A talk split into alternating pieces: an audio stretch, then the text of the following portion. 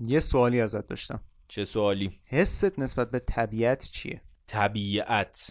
طبیعت خیلی چیز مهمیه. یه جورایی انقدر مهمه که ما اجزاشیم. یعنی ما خودمون قسمتی از طبیعت هستیم و به نظر من خیلی وجود داشتن طبیعت مهمه. ولی خب متاسفانه هر روز بیشتر و بیشتر داره نابود میشه. نمی‌دونم حالا تجربهشو داشتی اینکه توی طبیعت یه مدت بمونی مثلا حالا کمپ کنی اینا یا کلا بری یه حالت پیکنیک و یه چند ساعتی یا یه چند روزی از بقیه دنیا دور باشی از تکنولوژی دور باشی از اینترنت دور باشی و ببینی که اصلا چه حسی داره. چون بالاخره ما هممون اجدادمون در طبیعت زندگی می‌کردن در نهایت اون خوی انسانی ما یه connection خاصی با طبیعت داره. هر چقدر زندگیامون شهری بوده باشه و اینا ولی به نظر من طبیعت ارزشش خیلی بالاتر از چیزیه که مردم تصور می‌کنن. کاملا موافقم.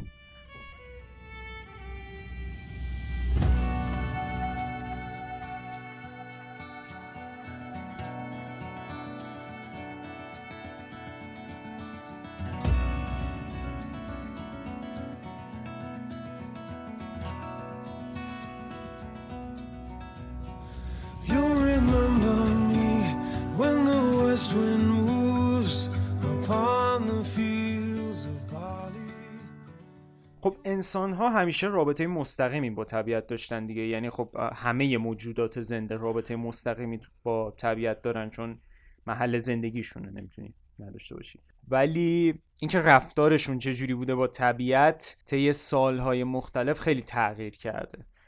و خب توی سالهای اوایل به وجود اومدن انسان ها خیلی ارگانیک تر زندگی می‌کردن خیلی سعی می‌کردن با طبیعت همزیستی کنن. این قضیه رو درک می‌کردن که اگه طبیعت رو از بین ببری در نهایت خودت از بین میری و این مسائل چون اصلا به صورت مستقیم نیازمند طبیعت بودن. بعد که تکنولوژی پیشرفت کرد بعد انسان فهمید که می‌تونه طبیعت رو مانیپوله کنه تا یه حدی تا به نفع خودش در بیاد. دیگه کم کم کلا این قضیه هی زیاد و زیادتر شد و طبیعت جایگاهش رو از دست داد و تو دید انسان ها طبیعت صرفا یه مثل بنزین یه چیزی برای مصرف یه سوختی برای مصرف انسان تلقی شد. حالا هنرمندان چه دیدی اصولا به طبیعت داشتن؟ خب همونطوری که ما از شروع در واقع تاریخ هنر در جهان می‌بینیم هنرمندان در هر سبکی از فعالیت هنریشون علاقه خیلی زیادی به طبیعت داشتن. همونجوری که گفتی و منم گفتم طبیعت یه چیزیه که ما بهش متعلقیم ما بهش تعلق داریم. بنابراین اون حسی که ما نسبت بهش داریم فراتر از یه چیزیه که صرفا وجود داره. یه حس درونی و خیلی عمیقیه. خب هنرمندام قطعا در شاخه های مختلف خواستن طبیعت رو از دید خودشون به بقیه نشون بدن. یعنی اصولا براشون بیشتر یه سوژه بوده. شاید ما چون وقتی بحث اثر هنری میشه ما توی هنرهایی مثل نقاشی و حالا اکثر انواع هنر ما روند تکمیل شدن اون هنر رو نمی‌بینیم. معمولا ما محصول نهایی رو می‌بینیم. و توی نقاشی ها به خصوص آره طبیعت صرفا یه سوژه بوده که حالا شاید با یه سری المان ها که بهش اضافه شده یا ازش کم شده تبدیل شده به تابلوی نقاشی که حالا نمونه های خیلی مشهوری هم در جهان وجود داره که خیلی ارزشمندن. آره مخصوصا تو دوره های نئوکلاسیک و کلاسیک اینا طبیعت بیشتر یه background ی بود. برای اینکه مثلا انسانهای مهم رو توش نشون بدن یا مثلا یه سری سوژه های مهم رو توش نشون بدن و طبیعتی که صرفا به خاطر طبیعت بودنش نقاشی می‌شد یعنی یه landscape ارزش کمتری داشت. نسبت به تابلوهای انسان ها آره چون خب اون موقع همونجوری که توی قسمت قبلی پادکست صحبت کردیم شاید نقاشی بیشتر از هنر جنبه یک شغل رو داشته. و خب اون نقاش برای اینکه بتونه درآمد داشته باشه ترجیح می‌داده که آدما و پورتره بکشه تا مثلا گل و گیاه و درخت و جنگلو و خب یه چیز دیگه هم که وجود داره اینه که دسترسی آدم ها به اون طبیعت بکر شاید کمتر بوده و نمی‌تونستن اون چیزا رو ببینن. البته منظورم این نیستش که طبیعت اون موقع کمتر بوده. خب الان با توجه به پیشرفت تکنولوژی و بزرگتر شدن شهرها و کشورها اون طبیعت بکر نزدیک به محل زندگی آدما خب خیلی کمتر شده. ولی خب دسترسی هام الان به خاطر همون تکنولوژی بیشتره. مثلا ما الان می‌تونیم بریم قله دماوند رو فتح کنیم و این نیاز به این سری تجهیزات و علم کوهنوردی داره و آمادگی جسمانی. ولی خب اون موقع همچین چیزی امکان پذیر نبوده. حالا بگذریم کم کم با پیشرفت تکنولوژی و به وجود اومدن هنرهای دیگه ای مثل عکاسی دید انسانها به طبیعت متفاوت شد. شاید یه ذره طبیعت ارزشش برای ثبت شدن توسط یک هنرمند بالاتر رفت. همین که با پیشرفت تکنولوژی همطور که گفتی چون جابجایی انسان ها از یه جایی به یه جای دیگه افزایش یافت آدم ها با دیدهای مختلفی نسبت به دید خودشون آشنا شدن و دیدن خب یه سری آدمایی که یه سری جای دیگه به دنیا آمدن و بزرگ شدن یه سری افکار متفاوتی دارن و نسبت به طبیعت هم طبیعتا یه حس متفاوتی دارن. قطعا و خب با توجه به اینکه موقعیت های جغرافیایی تعیین کننده آب و هوا و بافت های گیاهی و جانوری متفاوتن ما شاهد این بودیم که یه نفر در اون سمت کره زمین یه طبیعت متفاوتی با محل زندگی زندگی ما داره. مثلا در نزدیکی خط استوا طبیعت خیلی متفاوته با کشورهای مثلا شمال اروپا یا از اونور کشورهایی که بیشتر کویریان طبیعتشون کاملا متفاوته با کشورهایی که خیلی جنگل خیزن در نهایت طبیعت جایگاه خودش رو خیلی بیشتر به عنوان یک عنصر مهم در جهان پیدا کرد. ولی خب متاسفانه اتفاقی هم که افتاد این بودش همونجوری که می‌بینیم همیشه. خب آسیب به طبیعت هم به خاطر همون منافع مالی که هستش بیشتر شد. ولی خب هنرمندان زیادی بودن که خیلی با محدودیت هایی که داشتن در همون زمان و اینکه نتونسته بودن شاید طبیعت رو به خوبی از نزدیک ببینن سعی بر این داشتن که در کارهای هنری و آثارشون اون طبیعت رو به بقیه نشون بدن. خب اصلی ترین نمونه که میشه برای این قضیه اوورد توی اون دوران هنری روسو بوده. هنری روسو تو سبک نیو امپرشنیسم کار می‌کرده و خب تو دوران خودش آدمی نبود که به عنوان یه هنرمند احترام زیادی براش قائل شن. چون نحوه نقاشیش به نظر می‌رسید اون موقع به نظر می‌رسید که خیلی بچگونه و ساده بود. خب عملا نقاشیاشو ببینین. این حس به شما هم دست میده. چون ما وقتی که این نقاشی رو می‌بینیم چه درک هنری بالایی داشته باشیم یا چه اصلا از لحاظ علمی بتونیم خیلی چیزا رو تشخیص بدیم فرقی نمی‌کنه. نقاشی این آقا یه ذره عجیبه. یعنی اون از لحاظ تکنیکال انگار اشتباهه. حالا چه از لحاظ نورپردازی چه از لحاظ انتخاب رنگ چه از لحاظ اون تکسچری که ایجاد کرده برای نشون دادن یک جسم یا یک نوع گیاه یا حتی کشیدن اشکال مختلف یعنی یه ذره دفرمس یه سری چیزا یعنی انگار مثلا یه بچه کوچولو نقاشی ها رو کشیده. خب در نگاه اول ممکنه شما فکر کنید که این یک سبک متفاوته.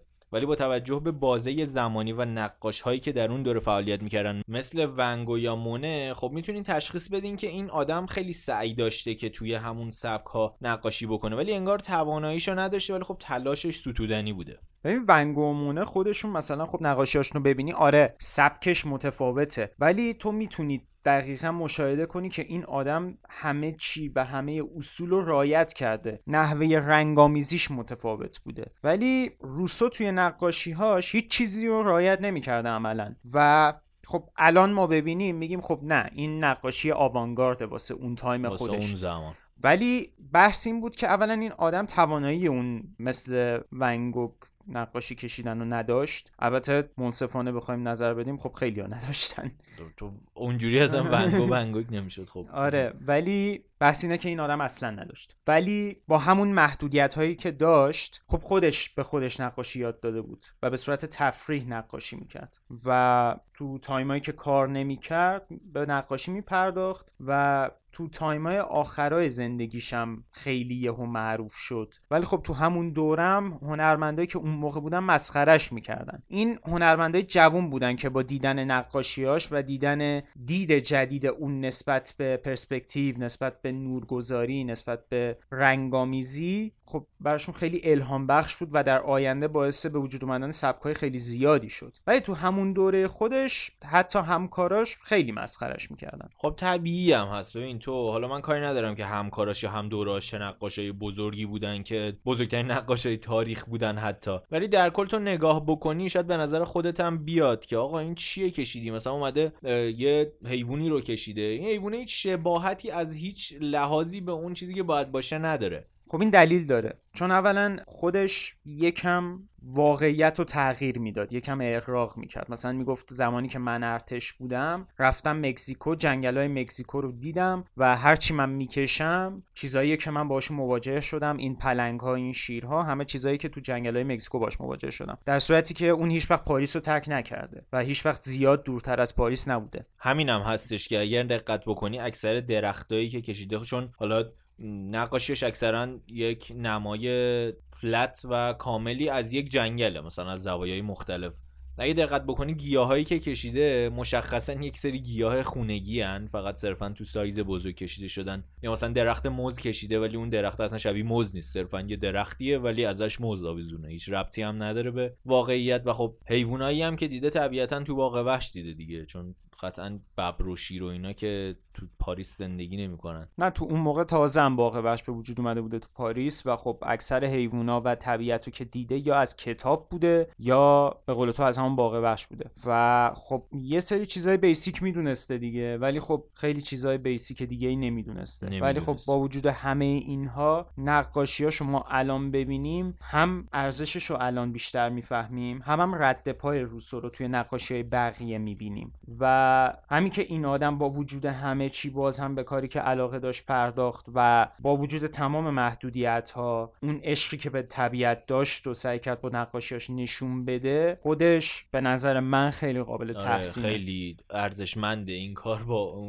مسخره شدن و اینا ولی این کاری که علاقه داشت و ادامه داد. و خب قطعا چیزی که مشخصه اینه که از شروع تا پایان نقاشیاش یعنی از اولین نقاشی ها تا آخرین نقاشیش پیشرفتش هم قابل شهوده ولی خب در نهایت خیلی نقاش خفنی از لحاظ تکنیکی نشد. نه دیگه فقط وقتی که فوت شد مثل خیلی از هنرمندان متاسفانه بعدش آدما ارزش کار روسو رو فهمیدم و اونو در جایگاهی که ارزشش رو داشت واقعا قرار دادن توی داستان کلی هنر. ولی خب دید نسبت به هنر تو سالهای 1970 و اون دوروبر یکم تغییر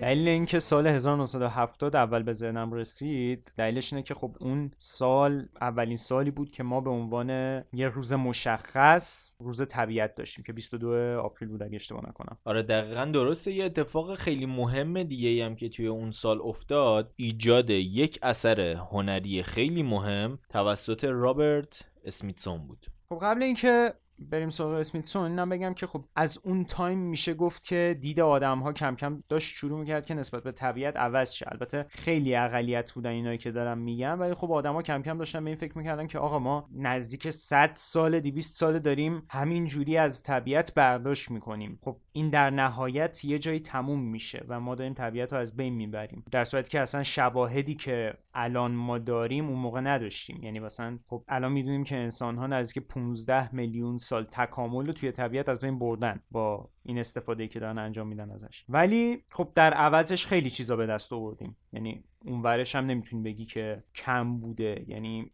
از نظر رفاهی از نظر معیشتی از نظر پزشکی پیشرویایی که ما داشتیم خب خیلی زیاد بوده آره ولی خب به طبیعت ضرر زدیم عملا دیگه. آره به طبیعت ضرر زدیم و خب این قضیه رو آینده نشون میده که مثلا کدومش رو وزن سنگین تر میشه. ولی سمیتسون سمیتسون هم جزو این آدما بود که دیدش نسبت به طبیعت داشت عوض می‌شد و می‌خواست یه مجسمه سازی انجام بده ولی حتما نمی‌خواست که این مجسمش یه چیزی باشه که توی موزه قرار میگه یا اگه تو طبیعته یه جایی باشه که مثلا تو اون طبیعت یه جایی رو مشخص کردن که مجسمه ها اونجا قرار داده بشن. می‌خواست این یه اثر هنری زنده ای درست کنه که با طبیعت هم آمیخته میشه هم تکمیل میشه. که این کارو خیلی هم جالب انجام داده. یعنی می‌خوام ببینی که چه ذهنی داشته اون موقع. تو سال 1970 اثر هنری معروف آقای سمیتسون که Spiral Jetty نام داره در واقع یک مجسمه حالا بهش میگن earthwork یا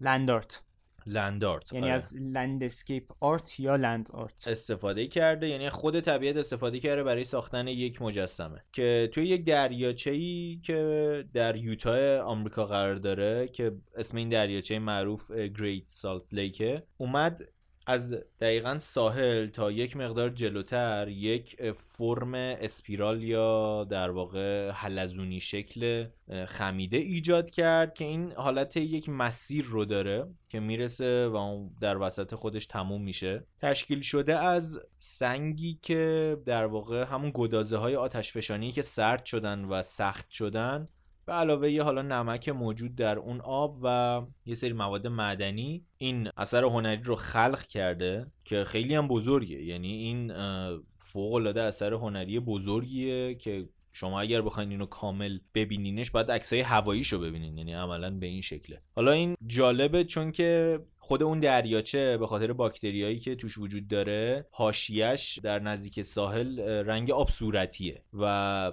این ترکیب این رنگ ها ترکیب این شکل و به وجود اومدن یک اثر هنری زنده بر روی خود کره زمین خب یه چیزیه که اصلا موقع کسی به ذهنش هم همین الان هم کسی به ذهنش شاید نرسه.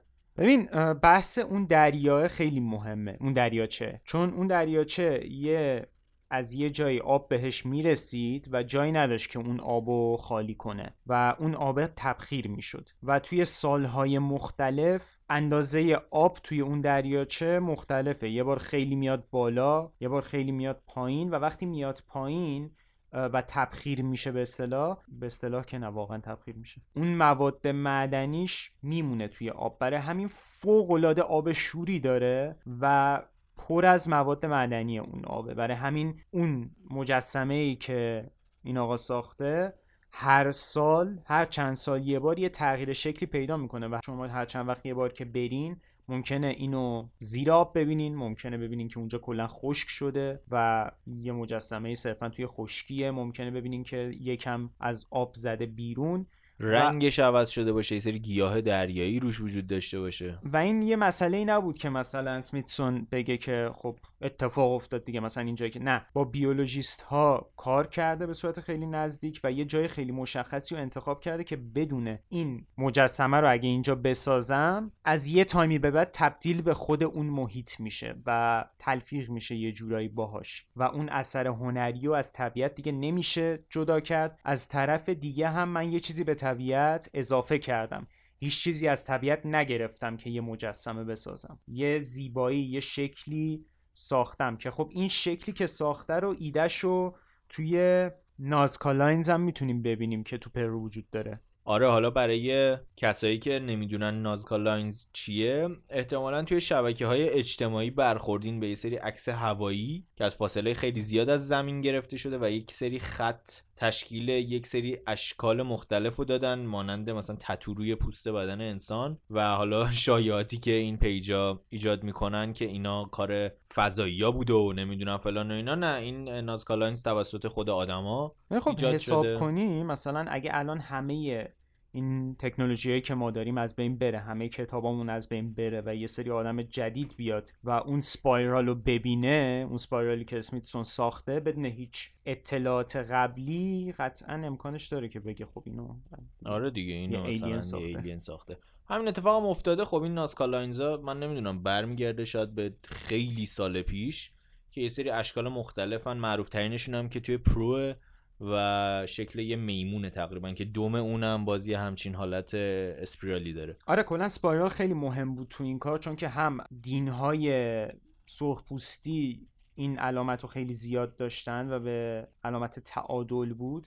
هم هم سمیتسون می‌خواست راجع به آنتروپی طبیعت صحبت کنه تو این قضیه. آره که همین Nazca Lines ا خودشون باز یکی از آثار هنری خیلی بزرگی هن که به نام land art می‌تونیم ازشون یاد بکنیم. یا حالا هنرمندای خیلی زیادی توی این زمینه فعالیت کردن مثل ریچارد لانگ که یک اثر هنری به نام Line Made by Walking یعنی خطی که بر اساس راه رفتن ساخته شده رو داره که اونم همین جوریه. خیلی conceptual ن این art ها یه جورایی باعث میشن که یعنی از اون قالب کار هنری که شاید ماها توی ذهنمون داشته باشیم یکم کندن خارج از چارچوب فکر کردن و خب این آقا اومده توی زمین چمنی روی یه خط مشخصی انقدر راه رفته تا اونجا تغییر رنگ داده و خب این شده اثر هنری خیلی معروف. یه چیز خیلی مهمی هم که تو اثر هنری لندارتا وجود داره اینه که باید اینا ضبط بشه. یعنی یا با دوربین یا با دوربین فیلم برداری باید این اثرها از جهات مختلفی عکاسی بشه ثبت بشه و خب آدما میرن اونا رو می‌خرن. و یه جور سوداوری هم اونجوری براشون داره. آره دیگه خب. بالاخره اون اثر هنری رو برای زحمت کشیدن و کسی نمی‌تونه بگه که چرا دارن میفروشنش. خب بالاخره یه اثر چرا یه نقاشی رو بفروشن نه ولی می‌خوام بگم مثلا دنیای هنر اینجوریه که تو کلا نمی‌تونی یه اثر هنری رو درست کنی و مثلا هیچ جوره ازش سود نبری. نبری. اصلا چرا اصلا باید این کارو نکنی؟ حالا باز افراد مختلف دیگه ای هستن مثل جیمز ترل که یک در واقع بنا رو ایشون ایجاد کردن به نام Ongoing Rodent Crater که یک بناست در زیر زمین ساخته شده. و شما از روی زمین فقط یک راه پله رو می‌بینید که به یک حفره بزرگی ختم میشه ولی وقتی داخلش میشید یه فضایی خیلی جالبی داره پله ها میره پایین وارد سالن گرد میشه و اون حفره در واقع تنها نورگیریه که توی این بنا وجود داره و اینم باز یک اثر هنریه که حالا در قالب معماری ولی با آمیخته شدن با خود طبیعت یعنی چیزی از طبیعت کم نشده. یک فضا درون طبیعت ایجاد شده. ببین هنر لند آرت با معماری ارگانیک فاصله زیادی نداره نه نداره و آره. اون مجسمه سازی که انجام می‌شد هم خیلی الهامات داشت از اون قضیه هم, هم باید خیلی دقت کنی که مثلا اون چیزی رو که داری تولید می‌کنی چی تلقی میشه و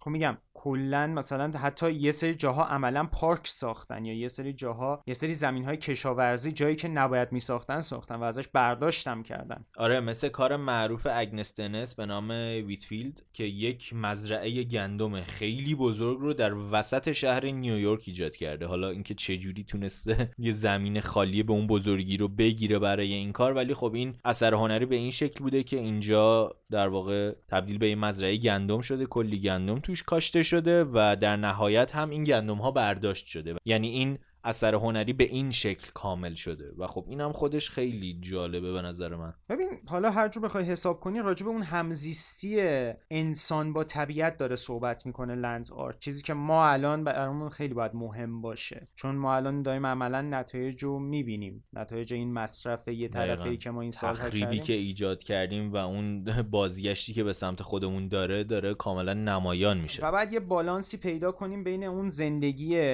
مدرنی که ما داریم با استفاده از طبیعت. چون چیزی که مشخصه ما دیگه نمی‌تونیم برگردیم به اون سالهایی که ما به صورت خیلی عاشقانه در کنار طبیعت زندگی آره. می‌کردیم و مثلا دیگه اون time تموم شد. الان زندگی متفاوت شده و 8 میلیارد آدم توی زمین وجود داره و دیگه اون time بر نمیگرده. ولی خب باید یه بالانسی پیدا کنیم. حالا راجع به این بالانس یه آقایی صحبت کرده که خب قطعا خیلی ها میشناسنشون ولی شاید به خاطر این قضیه نباشه. آقای هایاو میازاکی.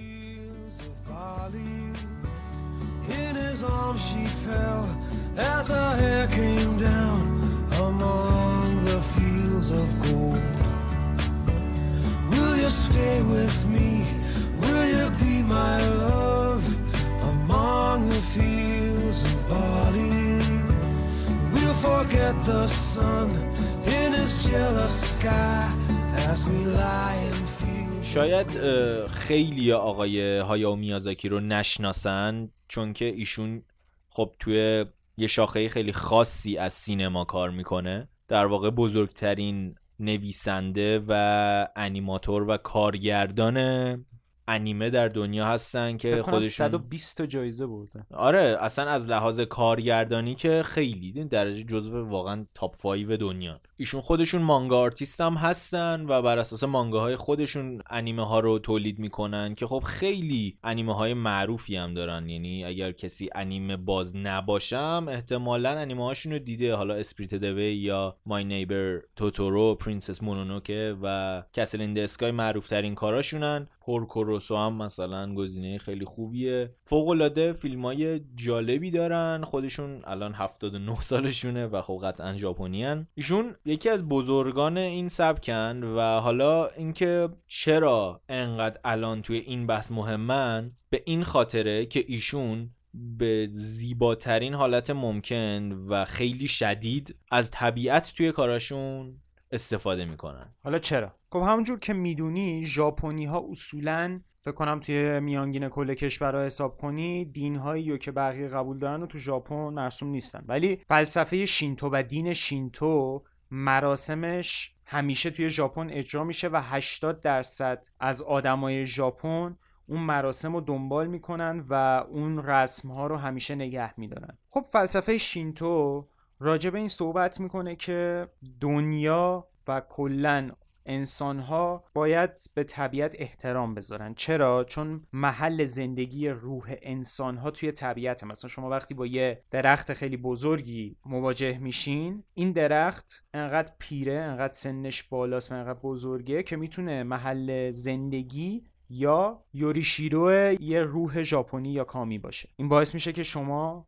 به این درخت احترام بذارین و خب همونجور که من نمیام مثلا دم خونتون مثلا از دم خونتون رد میشم مثلا درتون رو بشکونم مثلا همجوری علکی همجوری هم مثلا همجوری رد میشم از بغل درخت برگشو نمی‌کنم. به آسیب نمیرسونم. آره چون برام قابل احترامه. همونطور که آدمایی که مثلا توی خونه دیگه زندگی می‌کنن برای من قابل احترامن. همین باعث میشه که ایشون از طبیعت توی کاراشون خیلی استفاده کنن. خودش هم خیلی طرفدار طبیعته و تو زمینه های محیط زیستی خیلی فعالیت, های زیادی خیلی زیادی انجام دادن. در نهایت کارهای ایشون رو اگر ببینید متوجه میشید. اگر هم دیدید با این دید دوباره ببینید چون هر چند باری که دیده بشه اصلا کم نیست. می‌بینید که اهمیت طبیعت صرفا از یک background یا صرفا از یک محیط سازی خارج شده. اهمیتش خیلی بیشتره. خب هممون می‌دونیم طبیعت خود ژاپن هم واقعا طبیعت شاخصیه. حالا خیلی خاص درختایی که رنگای برگاشون متفاوته و همه این المان استفاده شده در این انیمه ها و فیلم ها تا بتونه اون حس همزیستی مسالمت آمیز ما با طبیعت و اینکه ما در نهایت به خود طبیعت برمیگردیم رو به ما در بهترین حالت خودش نشون بده. مثلا تو اگه پرنسس مونونوکه رو حساب کنی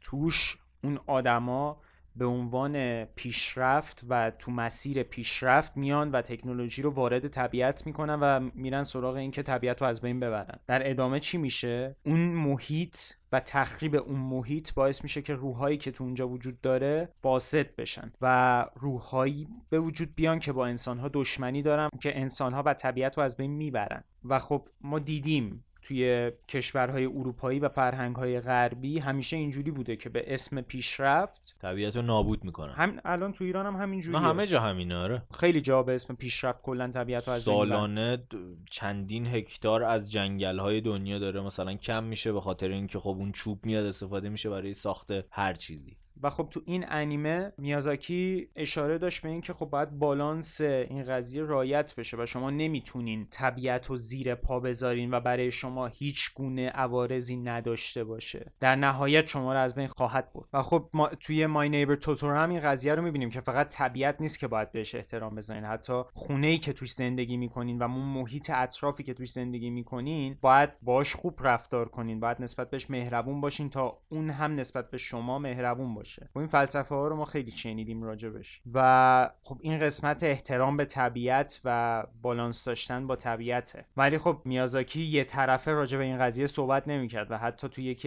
توی یه سری از فیلماش خیلی به این قضیه اشاره داشت که خب نه تکنولوژی هم خیلی باعث پیشرفت ما میشه. مثلا به پرواز خیلی علاقه داشت و اعتقاد داشت که مثلا شما وقتی پرواز می‌کنی آرزوهات دارن برآورده میشن و شما کل دنیا رو زیر پات می‌بینی تو نه تنها طبیعت رو از بین نمی‌بری بلکه بهش ادای احترام هم داری می‌کنی. تو داری یه جا همش رو می‌بینی و ادای احترام می‌کنی و ازش لذت می‌بری و این باعث آزادی روح تو میشه. ولی خب اینکه این روح ها که راجبش صحبت کردیم همیشه با انسان ها نمی‌سازن هم داریم که مثلا توی Spirited Away روح ها دنبال از بین بردن انسان ها بودن و می‌تونه نتیجه همون ناسازگاری انسان ها با طبیعت باشه که در نهایت بی جواب نمیمونه. می‌تونه نتیجه خیلی چیزا باشه ولی خب مثلا تو اون بالانسش رو خیلی سعی می‌کرد رایت کنه و خیلی اشاره داشت به این قضیه که آقا اون بالانسه باید رایت شه. مثلا توی فیلم کسل این سکای یه قصر رو یه سرزمینی بود که ربات ها و طبیعت داشتن توی یه قصری توی آسمون زندگی می‌کردن و اون ربات ها یاد گرفته بودن که آقا مثلا تو با طبیعت احترام بذاری طبیعت هم باهات همکاری می‌کنه باهات زندگی می‌کنه و اون هم ازت مراقبت می‌کنه. و تا وقتی که انسان ها وارد اونجا شدن اونجا شروع کرد از بین رفتن. عملا این برقرار بودن بالانسی که فلسفه شینتو داشته اعلام می‌کرده رو ایشون سرلوحه اصلی ساخت مانگاهاش قرار داده و در نهایت ما دیدیم که با کارگردانی فوقلادهشون در انیمه هایی که جزو برترین فیلم های دنیا هستن به زیباترین شکل نمایش داده شده. ببین تو به خود ژاپن هم نگاه کنی کاملا طبیعتش مشخصه. یه طرفه نیست. یعنی با توجه به اینکه خیلی درخت های خاص رطوبت خاص واسه رشد این درختها و ایجاد شدن طبیعت های خیلی زیبا در کنار این قضیه بدترین زلزله ها هم تو ژاپن اتفاق میفته و خب طبیعت همیشه باهاشون مهربون نیست. و خب با استفاده از همون تکنولوژی الان تونستن در مقابل اون زلزله ها تا حدودی سیف باشن. عملا اه، ژاپن کشوریه که کامل می‌تونه اون بالانس رو ما نشون بده. چرا؟ چون یکی از تکنولوژیک ترین و مدرن ترین کشورهای دنیاست. در عین حال طبیعت بکر و خیلی ناب و خفنی داره که ما می‌تونیم این تعامل و بالانس رو ببینیم که میشه اینا کنار هم جفتشون به بهترین شکل خودشون وجود داشته باشن نیازی نیست یکیشون به خاطر اون یکی خراب بشه چون همونجوری که توی اول این اپیزود صحبت کردیم ما نمی‌تونیم دیگه با سبک زندگی و پیشرفت علمی که الان به وجود اومده به زندگی گذشته برگردیم و همه این تکنولوژی رو بذاریم کنار رو برگردیم توی درختها تو طبیعت زندگی کنیم و بریم شکار کنیم جلومون. آره مثلا خودمون رو با موز و برگ بپوشونیم نمیشه اینو واقعیتش قابل انجام نیست ولی می‌تونیم این تعادل رو به وجود بیاریم تا طبیعت رو هم خراب نکنیم. چون در نهایت اگر طبیعت خراب بشه ما هم از بین میریم و این یه رقابت نیست. متاسفانه ضررش برای خودمون از هر ما موجود دیگه طبیعت رو نمی‌تونیم از بین ببریم. طبیعت در نهایت برنده است. چون ب- طبیعت اگه ما مثلا تراکتور داریم طبیعت آتش فشان داره اون آره ولی خب میگم بحث اینه که یا سیل داره. یا سونامی داره بخوای اینا- حساب بکنی همون برای از بین نرفتن خودمون عملا نباید به طبیعت آزار برسونیم. به قول تو اگر انسان ها وجود نداشته باشن طبیعت به اون- بهترین حالت ممکنش می‌رسه و اون چرخه اکوسیستم به ایدئال ترین حالت خودش برمیگرده. نه بحث اینه که خب تو اگه با طبیعت همزیستی نکنی طبیعت تو رو میندازه بیرون و شوخی باد نداره. آره اصلا فرقی نداره که تو داری مثلا الان اون نگاه نمی‌کنه که تو حالا مثلا تو خونه مثلا خیلی لوکسه توی 80 متر فلان یا آتش بشن فعال بشه اون همش آره کل تکنولوژی تو کل همه چیت از بین میره و تو برمیگردی به اون سال صفر. آره. و یه نفر بعدا میاد با اون آتش یه اسپایرال جتی می‌سازه و همه اینا دوباره تکرار میشه. خیلی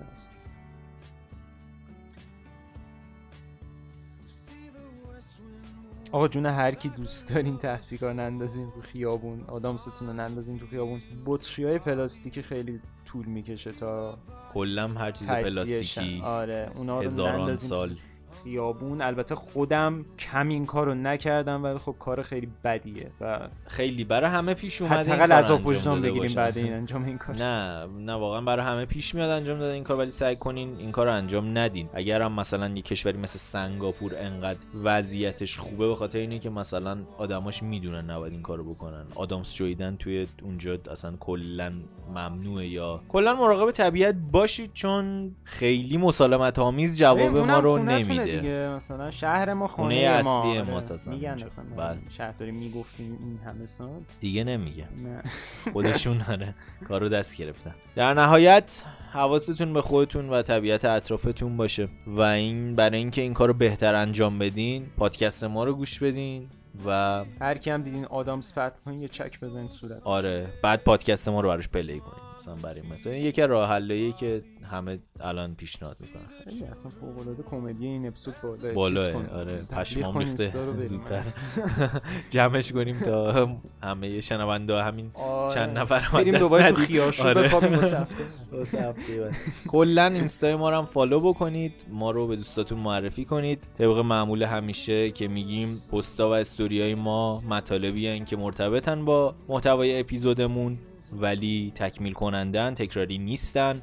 دونستنشون بهتون کمک می‌کنه که موضوعات رو راحت تر درک کنید. اگر سوالی داشتین از طریق ایمیل یا دایرکت مسیج اینستاگرام در خدمتتون هستیم. و اینکه دمتون گم که گوش دادین. در ادامه از موزیکی که پخش میشه لذت ببرید. بای بای. جکس